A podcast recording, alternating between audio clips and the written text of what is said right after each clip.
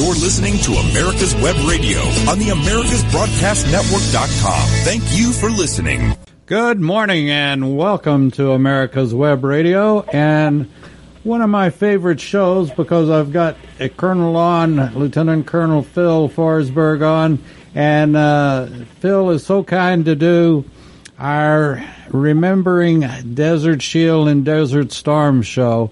And because it is a veteran-related show, we always start those with a silent prayer. So we'll begin with Phil momentarily and ask you to join us in a silent prayer for our veterans, our homeless veterans, and those that have given the ultimate sacrifice.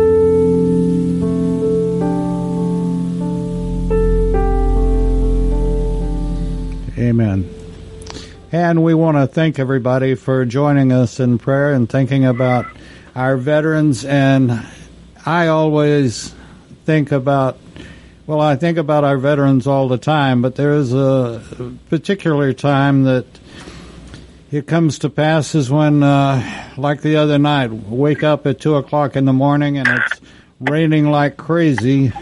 And I think about the 1 out of 4 homeless that are veterans.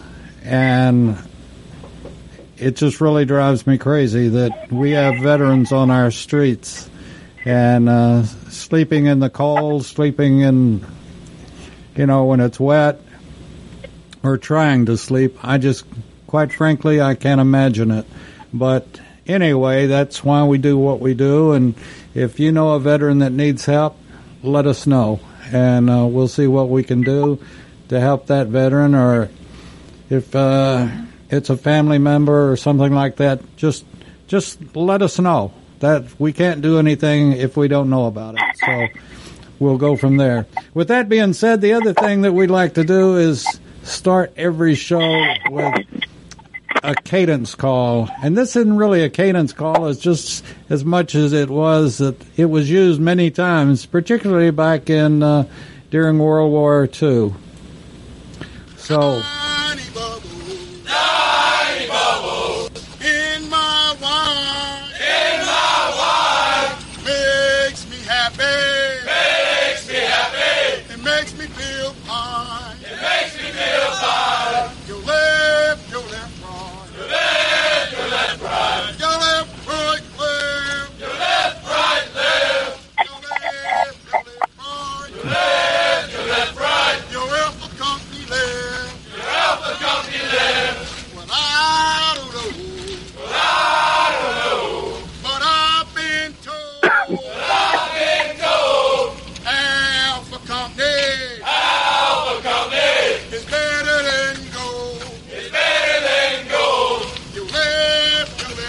Okay, well, I figure that's about enough of Tiny Bubbles, and I was thinking it was the song they were going to do. I honestly hadn't heard it before, but anyway, it gets the point across, and we all know how important those Jodies are when you're trying to finish up that last half mile, and you're in a forced march, and you got the heavy rut on, and there you go. So, with that being said, Phil, how you doing today? I'm well, David. I'm glad to be here. I hope you're well, and I hope our listeners are well. Absolutely. And I hope that we can soon be back to whatever normal is, you know. But I guess we're all getting there slowly but surely.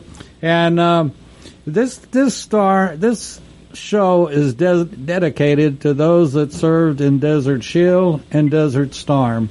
And we don't want any war or any engagement to be forgotten, and it's a shame, but in many ways Desert Shield and Desert Storm have been forgotten, which I find, you know, it was 30 years ago, but to me it was just like yesterday. How about you, Phil? Well, yeah, time slips away. It doesn't seem that long ago, but yep, it's over 30 years now. And in fact, I was getting ready to go home 30 years ago today. Ah, well, and that had to have a big smile on your face, huh? Yeah, it was quite a trip. You know, and we didn't know when we would go. I got to be on the advance party going back, so I told them as soon as we could go back, I'd go. We ferried our aircraft over there from the States, and we were going to ferry them back. And I took the main body of our company. I was the acting commander, took the main body over there. And so the company commander said to me, well, you know, you didn't get to ferry one of the aircraft over, so, you know, it's your choice if you want to ferry one back. I just told him, if ferrying an aircraft back to the States and gets me there 1 minute sooner, I'll do it. Otherwise, put me on an Air Force plane or whatever you got. So I went back with the advance party. Ah, on the big plane. On the big plane, yeah. It was a Air Force C-141B Starlifter. It's a very loud airplane, especially on the inside. Hmm. The insulation was missing, huh? Well, it's older technology, and I actually have two jumps from a C-141. The rest of my jumps are from C-130. Hmm. But, yeah, kind of a loud airplane. Did it have the fold down? I don't want to say tail, but fold down ramp in the back or fold out? I can't remember if the 141 had a roll-on, roll-off type of thing in the back. It probably did, but didn't have the nose that lifted up like a C-5. Yeah. But and of course the seats that we had were what they called their comfort pallet. Which is basically some outdated airline seats, more like bus seats, kind of bolted to the floor in a big configuration.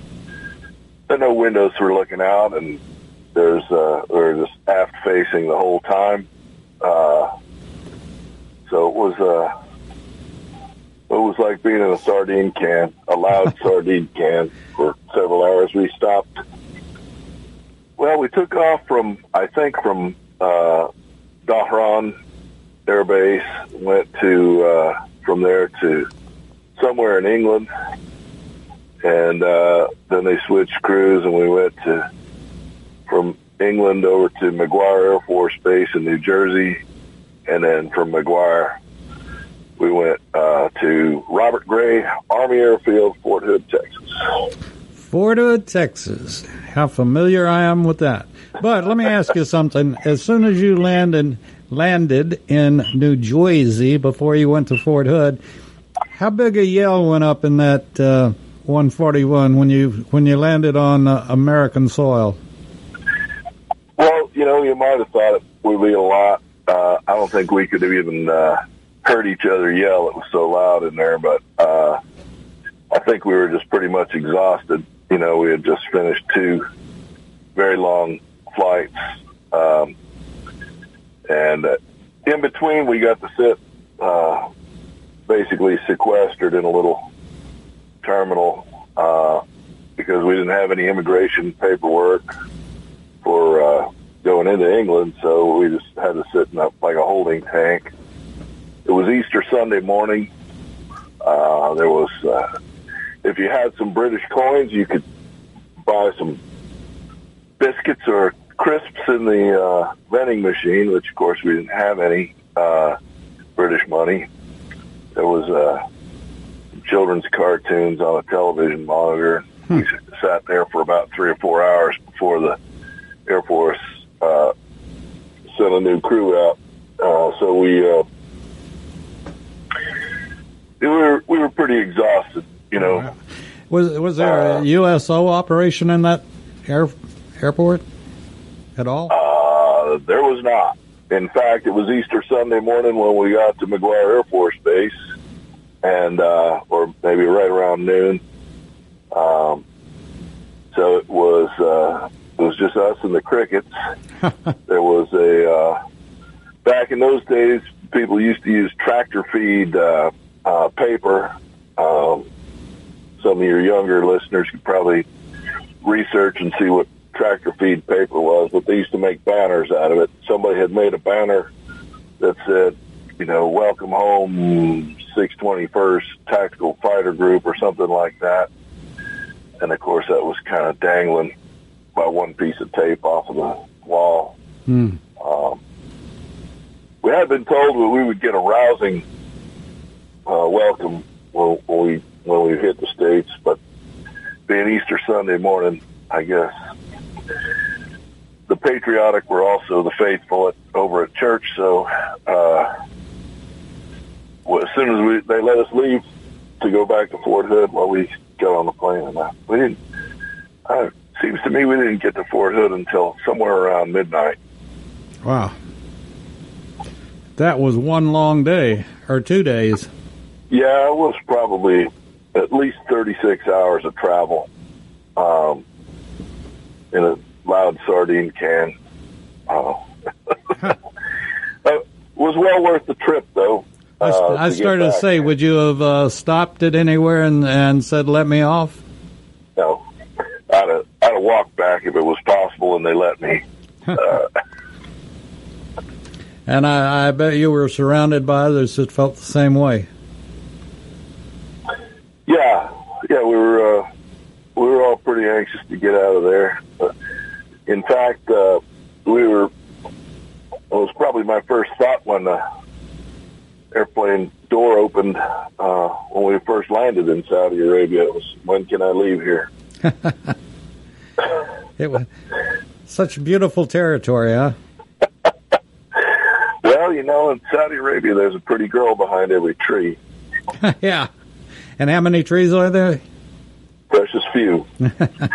Precious few. Well, I assume your family was keeping up with you as you were traveling and waiting for you to get home, huh? Yeah. Well, we got back. The family members had decorated our hangar, and they were all waiting in the hangar for us. We drove up the taxiway on a bus and got off, formed up, and I presented our party to the brigade commander who didn't get to go to the war, and he was a little put out about that, but so I presented it, and he dismissed us, and then, you know, the big run toward our family members and them toward us. It was very, very gratifying to be home. Oh, I can imagine, and yet I can't imagine either, since I haven't been there and done that. But we're thankful that you got back safely. And I think you get a pretty good idea.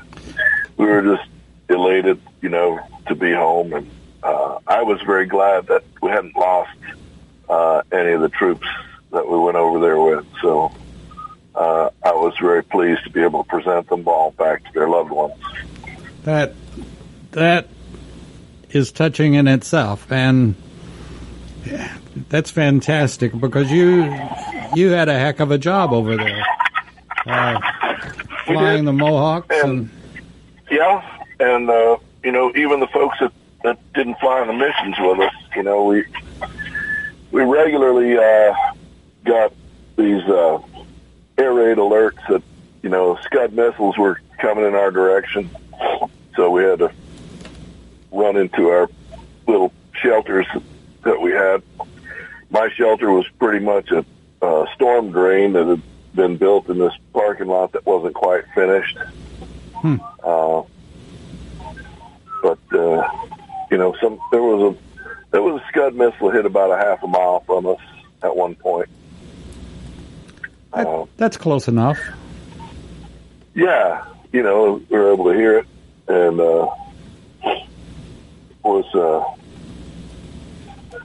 I think it's the guys that manned the Patriot missile.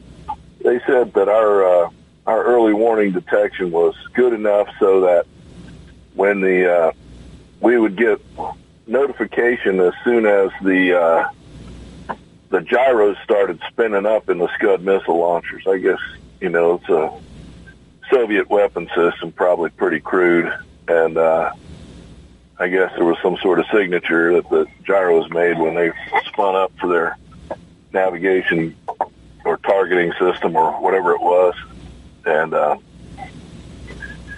that was what they told us, you know, that they knew that a launch was coming as soon as they got an indication that they'd energized their gyros. So how did the Patriots do? And in fact, let's get to that when we come back. We're going to take a break right quick, and we'll be back on America's Web Radio and remembering Desert Shield and Desert Storm. We'll be right back. My name is Colonel Retired Rick White, a United States Army veteran, and I'm the director of the Georgia Military Veterans Hall of Fame. I would like to encourage all Georgia veterans to consider being nominated to the Georgia Military Veterans Hall of Fame. If you are a Georgia veteran, and the Georgia veteran's definition is you were either born in the state, or you lived in the state 10 years, or you raised your right hand and joined the military in the state of Georgia, you are considered a Georgia veteran. For further information, go to your website at www.gmvhof.org, or you can contact me at 678-427-0915. Nominations need to be in by the last Friday in August each year. Again, if you're a Georgia veteran or you're a friend or family member of a Georgia veteran, living or deceased, please consider nominating that veteran to this highly noble and rare Hall of Fame for our great state. Thank you so much.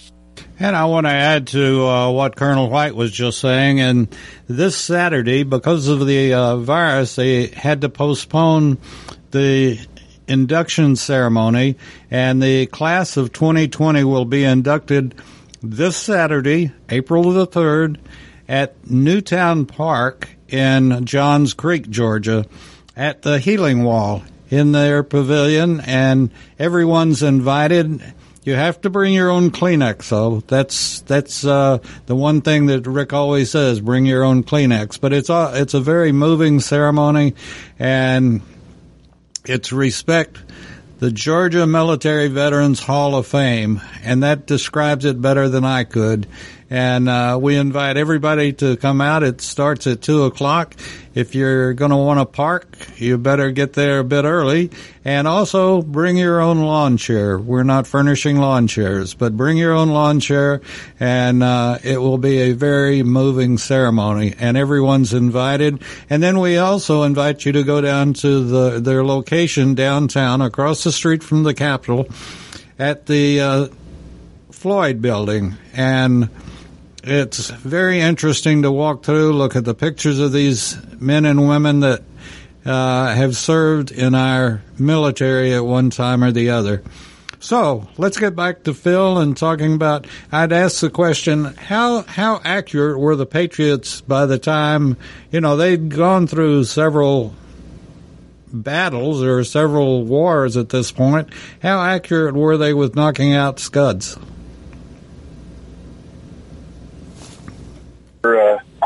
I never quite saw them take out a missile, but on the other hand, you know, I had heard that part of the effectiveness of the whole system was that the demoralizing effect that it had on the Iraqis, that we had a system that would make us basically bulletproof to their missiles. Whether or not that was true, I don't know. Very, very crude system. you know, it's not, it doesn't get any, I guess it's a true ballistic missile. You know, you send it up and it doesn't have any kind of guidance to it. Where you shoot it, it determines where it lands. And, you know, it was a big country, sparsely populated, and, it, you know, it didn't have a very good radius or of probability when you fired it. Atmospheric conditioned winds and such would move it around, and you know, about the best you could do is fire to a major population area. The one that had the most effect, of course, is one that that landed in Dhahran, and it was a warehouse where some Army Reserve units had set up, and it got hit. A number of people got killed in that. But we also sent, if you'll recall, we also sent some of our Patriot missiles over to Israel. Saddam thought he was going to mess up our coalition with our partners, the Arab partners that were part of the coalition, by drawing Israel into the conflict. And in a great act of diplomacy, our State Department was able to convince Israel not to enter the fight, even though they'd been attacked. So that made that sort of a non-issue. And but the Patriots were good, and we were sure glad to have them, because we had photographic equipment on our Mohawks. Part of the equipment we had was a van that was like a dark room kind of van, and in order to service it, it had a great need for water, and so we had a water truck. We didn't do very much photo missions while we were over there, so our water truck was sort of underemployed, but we used to use it to go fill up our the water in our little portable water heaters that powered our showers. And just to make sure that the Patriot missile guys were alert and fresh, we always drove our water truck over to the Patriot missile battery and made sure we filled up their showers too. Well, that was mighty kind of you. That was a little selfish. No, and I think it's sort of a matter of filling a necessity. Yeah. Well, we did appreciate those guys. How often would a truck like that come in? A water truck? Yeah. It was part of our equipment. Oh, okay. So we would take that and bring it over to some central point and just fill it up. I think it probably held about 2,500 gallons of water. And then, you know, it had an onboard pump, so, you know, we could pump it out. But, you know, when they design a system like this photographic system on the airplane, they have to, you know, come up with all the equipment that supports it. So that was part of ours, even though we didn't do photo missions over there. We did a couple. Most of it was for... like we did, I can remember we did one photo mission where we took aerial photographs of the hospital, and then we just did that in order to present the commander of the hospital with this souvenir photograph. We called those happy snaps. Everything has an acronym, right, and or some kind of a name to attach to it. Oh yeah. But I think that's neat. And again, you know, I was talking to Rick, as a matter of fact, Rick White, and we were talking about the fact that every show we do, and particularly the veteran shows, you always learn something. And I just learned something just then about the happy snap, you know. I hadn't heard that term. But well, you know, it's when we use the airplane to go take photographs, you know, kind of for goodwill or whatever. We called those the happy snaps, and instead of using it to go and, you know, gather intelligence, which is, you know, it's real design. Right. But we did have a capability that, you know, most folks didn't have, take aerial photographs. I guess these days they have unmanned aircraft doing all that stuff. Instead of black and white piece of paper, you know, they give live video feed in digital format. Right. So, well, but it couldn't be as good because it doesn't have a pilot in it. That's true. That's true. So, did the recipients of the Happy Snaps, were they as pleased to get them as you were in taking them? Oh yeah, they were thrilled. They were thrilled. You know, I mean, you come back. You know what? I'll tell you with this. I maybe have one or two rolls of film of, you know, photographs I took over there, and I probably lost them all. That one photograph you have of me with my airplane, that was actually emailed to me by a friend of mine who had served with me over there. I guess he had taken the photograph, and he scanned it into a digital format and sent it. So it's funny that a guy that, you know, flew a imagery collection airplane, come back from his tour and didn't have many photographs and really didn't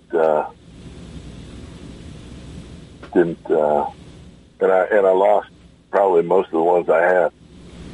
Well, you know, when you're packing the duffel bag to go home, you know, first things first. Well, we used to say, if you'll give me an hour to pack, to leave here, I'll give you 59 minutes change. I didn't bring anything here that I'm not willing to leave. Yep. I can just imagine just the thought of, I'm going to be home in 36 hours. I'm going to be home in 24 hours, or whatever the schedule was. You know, had to just, you know, and you were in combat, whereas, you know, I can't relate to that, nor would I try. But, you know, everybody that, whether it was Nam or the Middle East or wherever it was, just to know that I'm going home and I'll be safe, and in the near future I'll be in my bed at home, and that has to be a feeling that's the only thought on your mind for about 24 hours. And, you know, there used to be, or probably more than that once you got the orders, but, you know, that's called being short, isn't it? Yes and I can recall, you talk about, you know, being home in your own bed and all. I can recall that I had explicit instructions for my wife that when I got home, I was to have a crispy roast pork and some ice-cold beer. She had it all figured out, huh? Yeah, and she had it all ready. It was probably one of the best meals I ever had. Oh, I can imagine. And the best part of it was seeing her. And being home. Oh, that's, being home. It was wonderful. You know, it's something that, like, we talk about it all the time. And, in fact, we got to take a break, and we'll get back to it as soon as we get back. And we're with Lieutenant Colonel Retired Phil Forsberg, and we appreciate everything Phil has to say and the time that he spent protecting us in the military. We'll be back right after this. If you live to serve and want to make an even bigger difference, consider joining the U.S. Army. With training in fields like medical care, linguistics, and engineering, an Army career can amplify your efforts with humanitarian opportunities all over the world. Plus, you'll receive competitive pay and incredible benefits, so you'll be taken care of, too. Learn more at GoArmy.com.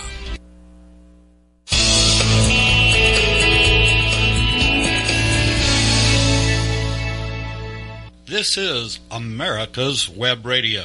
Would you like to have a show, talk about your business, or express your opinion on America's Web Radio?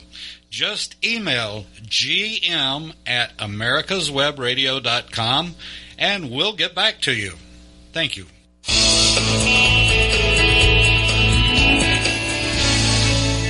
Hi, this is Rocky Blyer, former four-time Super Bowl champion with the Pittsburgh Steelers and Vietnam veteran.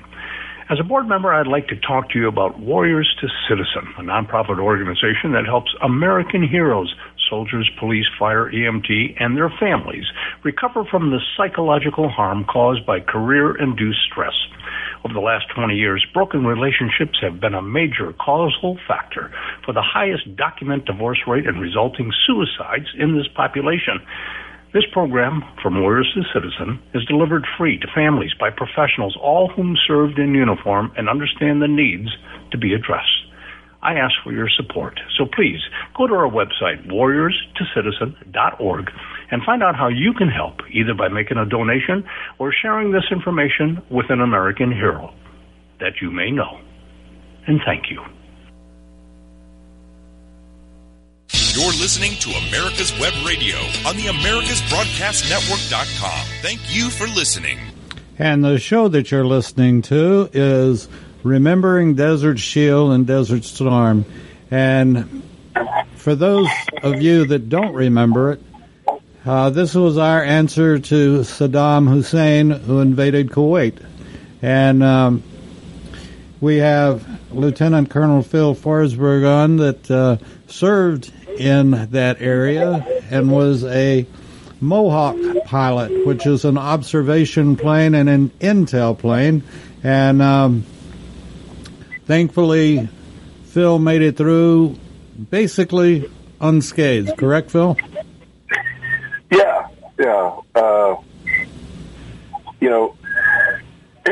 This might be a good time for me to point out, David, that there are... You think you come back unscathed, but there are things that develop, and you discover certain things that you've been exposed to, and the deleterious effects that they have on your health. The Veterans Administration has a registry for Gulf War veterans to sign up and be part of this group. Now, we all know that the VA has come up with certain illnesses that are presumptive to have been caused by Agent Orange for those folks during the Vietnam era that had been exposed to it. And what they're doing, they're trying to do a database of Gulf War veterans to study and see what sort of common conditions that they might have.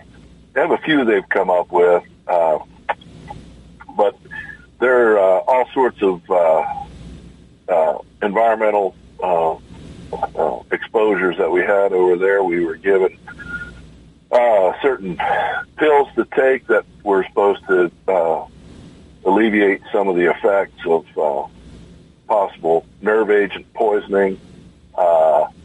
We were given an inoculation. I never did get an explanation what that was for. They told me they couldn't tell me because it was classified. We had burn pits where we burned some of our refuse, and some of that stuff was pretty toxic, including human waste that was burned there. We had the oil well fires. There were certain insecticides that were being used over there. And so, I would encourage any of your listeners who might be Desert Storm, Desert Shield, Desert Storm veterans to go on and register the Gulf War Registry with the VA. VA.gov is the way to get started on that. Just search for Gulf War Registry, and then and as far as burn pits, they're still doing the burn pits registry for folks who served in Iraq and Afghanistan in the more recent conflicts there. And so if any of the veterans here have been exposed to those things, you need to go on and register with the VA so they can have a better database of the different health concerns that may have been caused by that.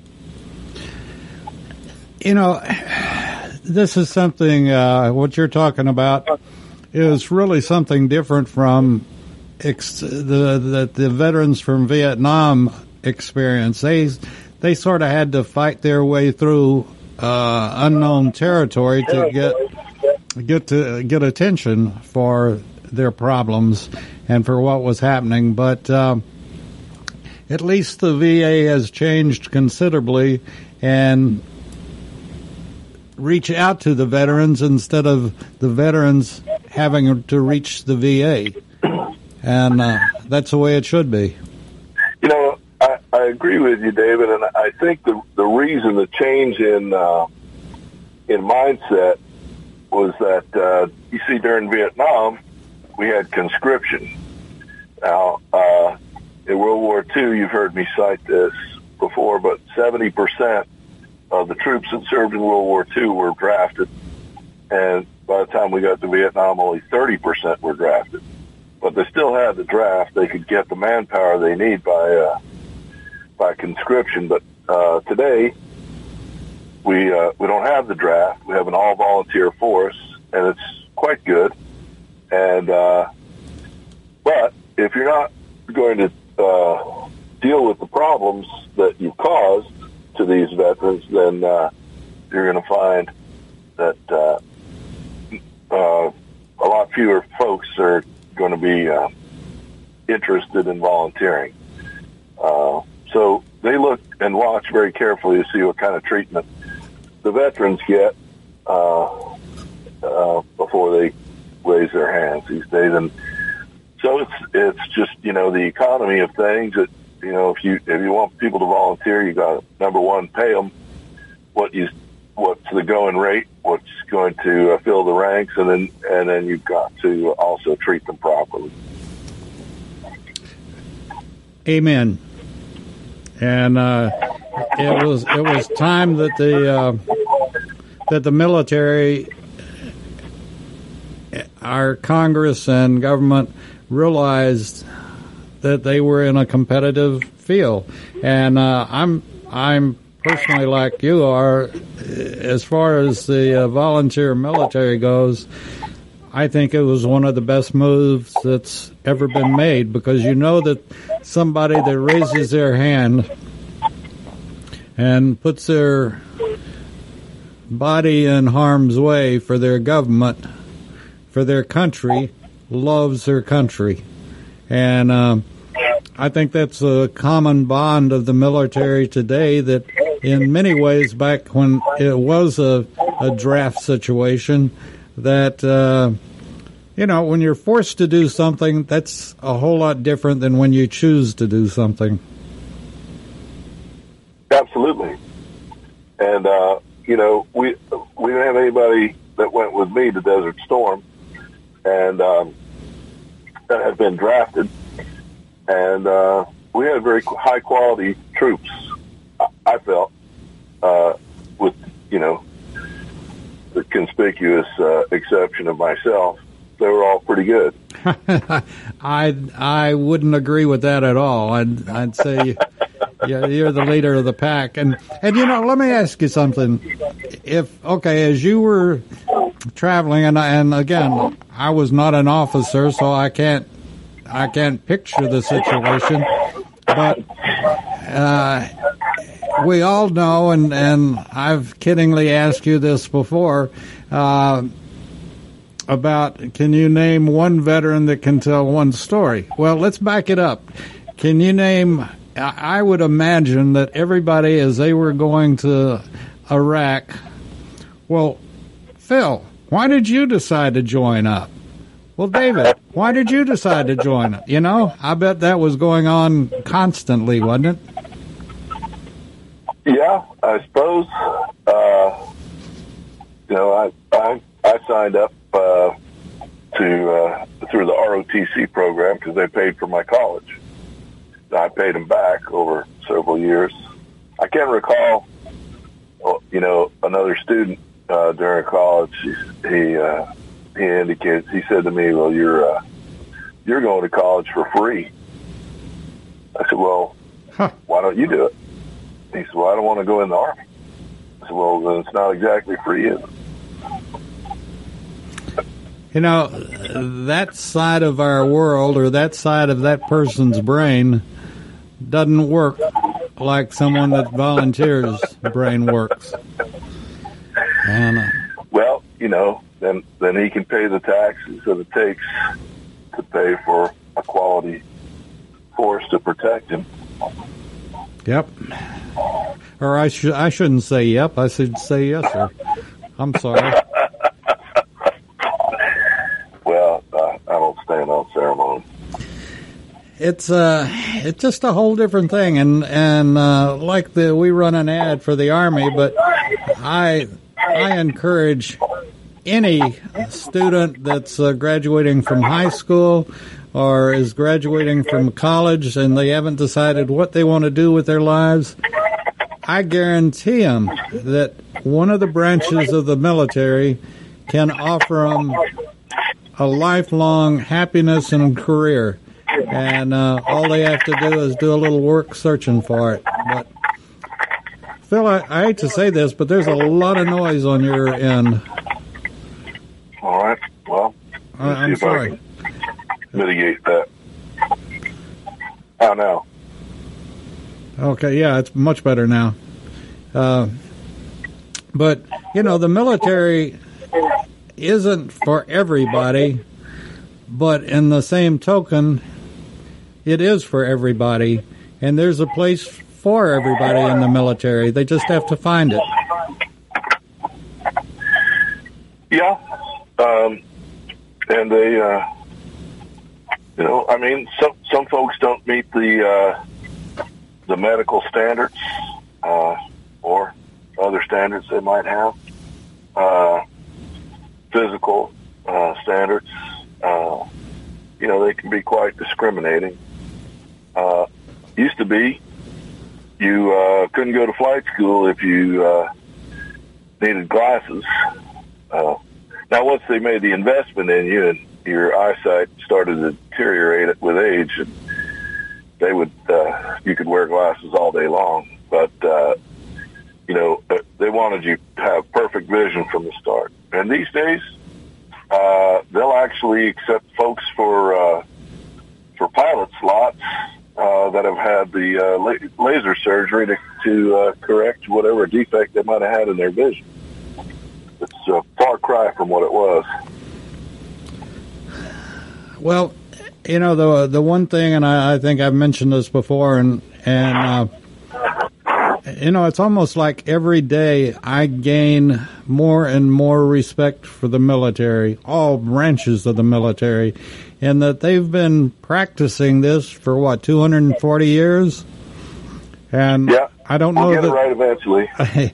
Well, I don't know if there is any right. I think it's more like they have to adjust to the circumstance, you know. But they have found ways to adjust, just like with water trucks, you know. And sure, it's amazing. The what is the saying? Need is the mother of figuring it out. Necessity is the mother of invention. Yeah, and sure. So you figure out a way to take a shower. You figure out a way to warm that can of C's or whatever it happens to be, or well, you all were very much more MREs and more sophisticated than the old C rations. But yeah, no, we didn't eat from cans. We ate from bags, pouches, and plastic bags. But you know, and it just, I guess it's evolution in war, right? And, you know, something we've always struggled with since probably right after the Revolution for our independence was the fact that, you know, we don't know what the next conflict is going to be, so we always would train to fight the war we just finished. Right. I can recall in the late 70s, early 80s, coming in through ROTC, you know, everything was you know, patrolling and all the skills that were necessary in Vietnam, and of course that was that, right? And we did make a lot of effort in the 80s when we got Ronnie Reagan as our commander in chief to prepare for actually a European war with the Soviet Union coming across through the Fulda Gap, and but thankfully that never materialized. All right. With that, we're going to let people think about it for a minute. We're going to take a break, our last break, and we'll be back with Lieutenant Colonel Retired Phil Forsberg right after this.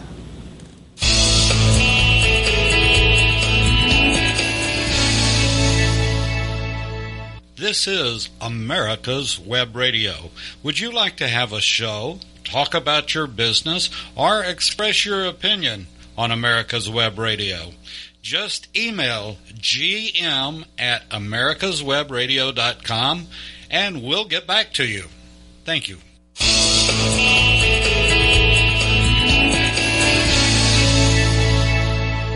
If you live to serve and want to make an even bigger difference, consider joining the U.S. Army. With training in fields like medical care, linguistics, and engineering, an Army career can amplify your efforts with humanitarian opportunities all over the world. Plus, you'll receive competitive pay and incredible benefits, so you'll be taken care of, too. Learn more at GoArmy.com. And I'd like to bring out the point, too, that I made some terrible mistakes back in the 60s and had little or no use for conscientious objectors, and yet many of them are the heroes of Vietnam and the heroes of other wars that no, they didn't want to carry a weapon, but they would turn out to be medics, or primarily medics.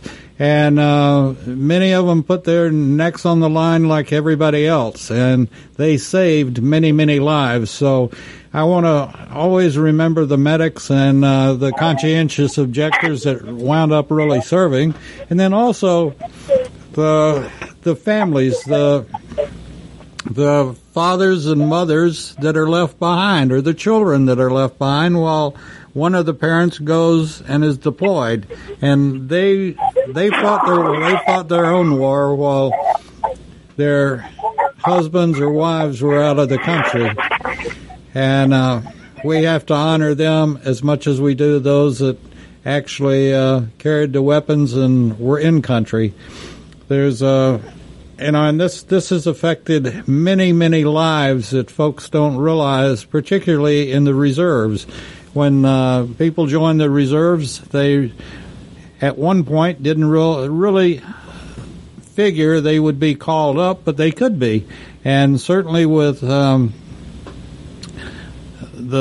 Desert Shield and Desert Storm, many, many reserve units have been called up and are still being used, as a matter of fact. So, and that's quite a shock to the rest of the family.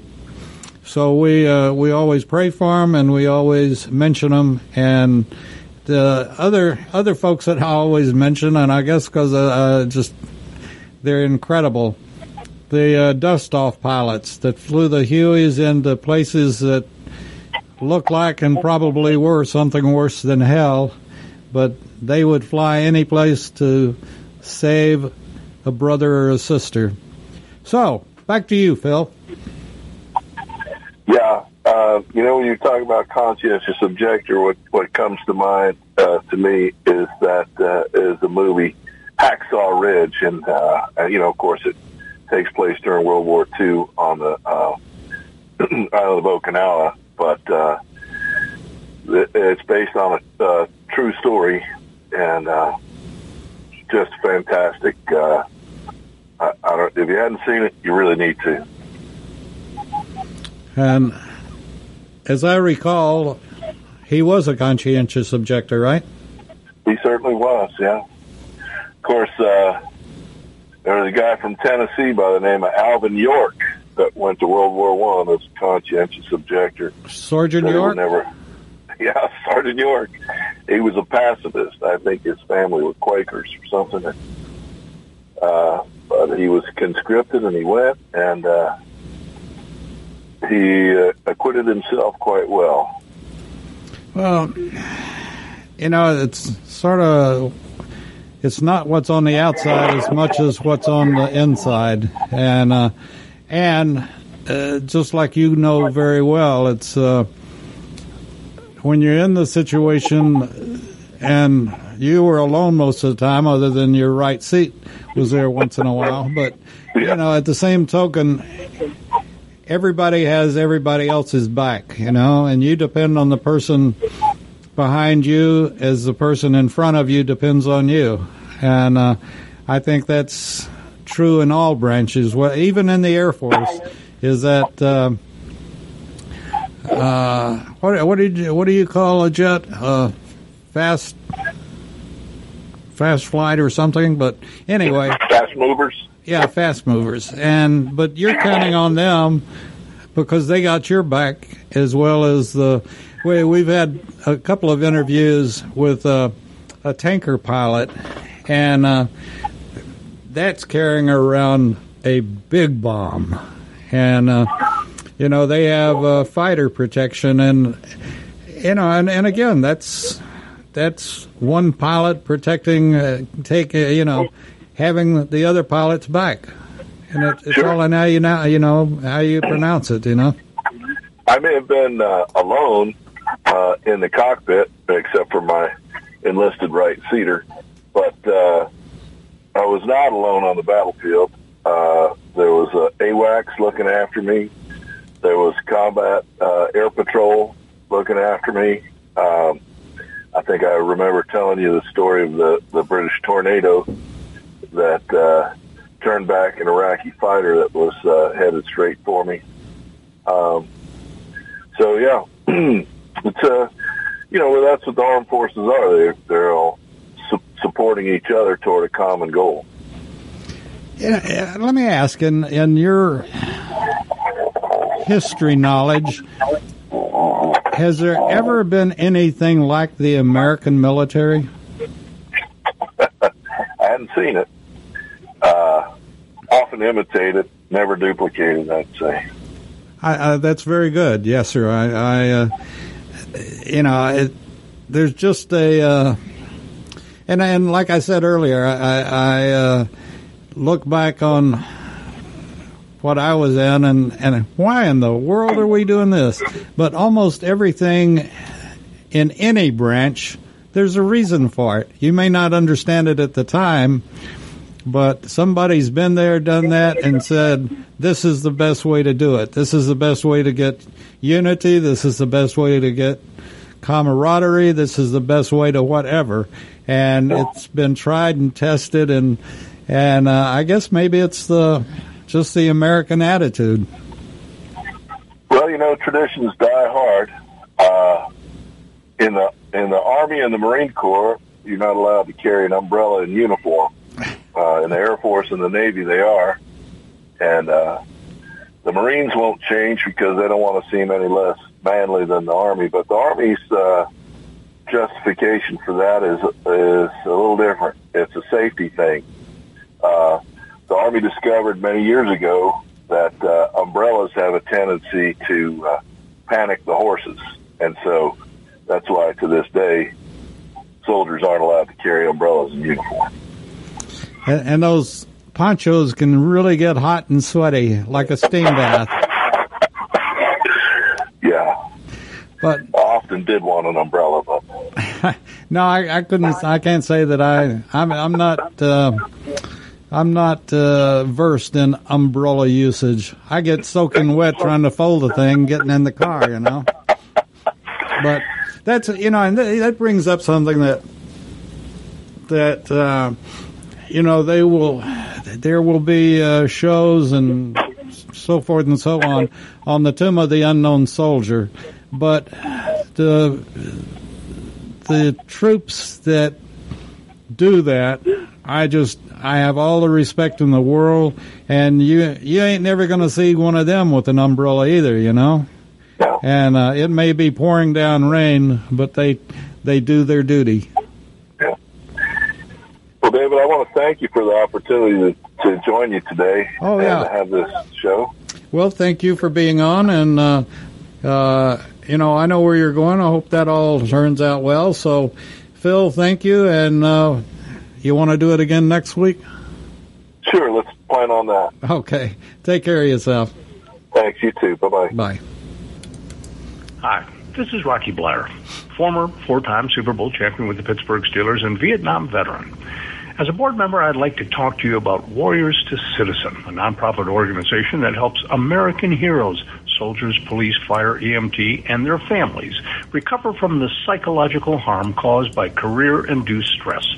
Over the last 20 years, broken relationships have been a major causal factor for the highest document divorce rate and resulting suicides in this population. This program, From Warriors to Citizen, is delivered free to families by professionals, all whom served in uniform and understand the needs to be addressed.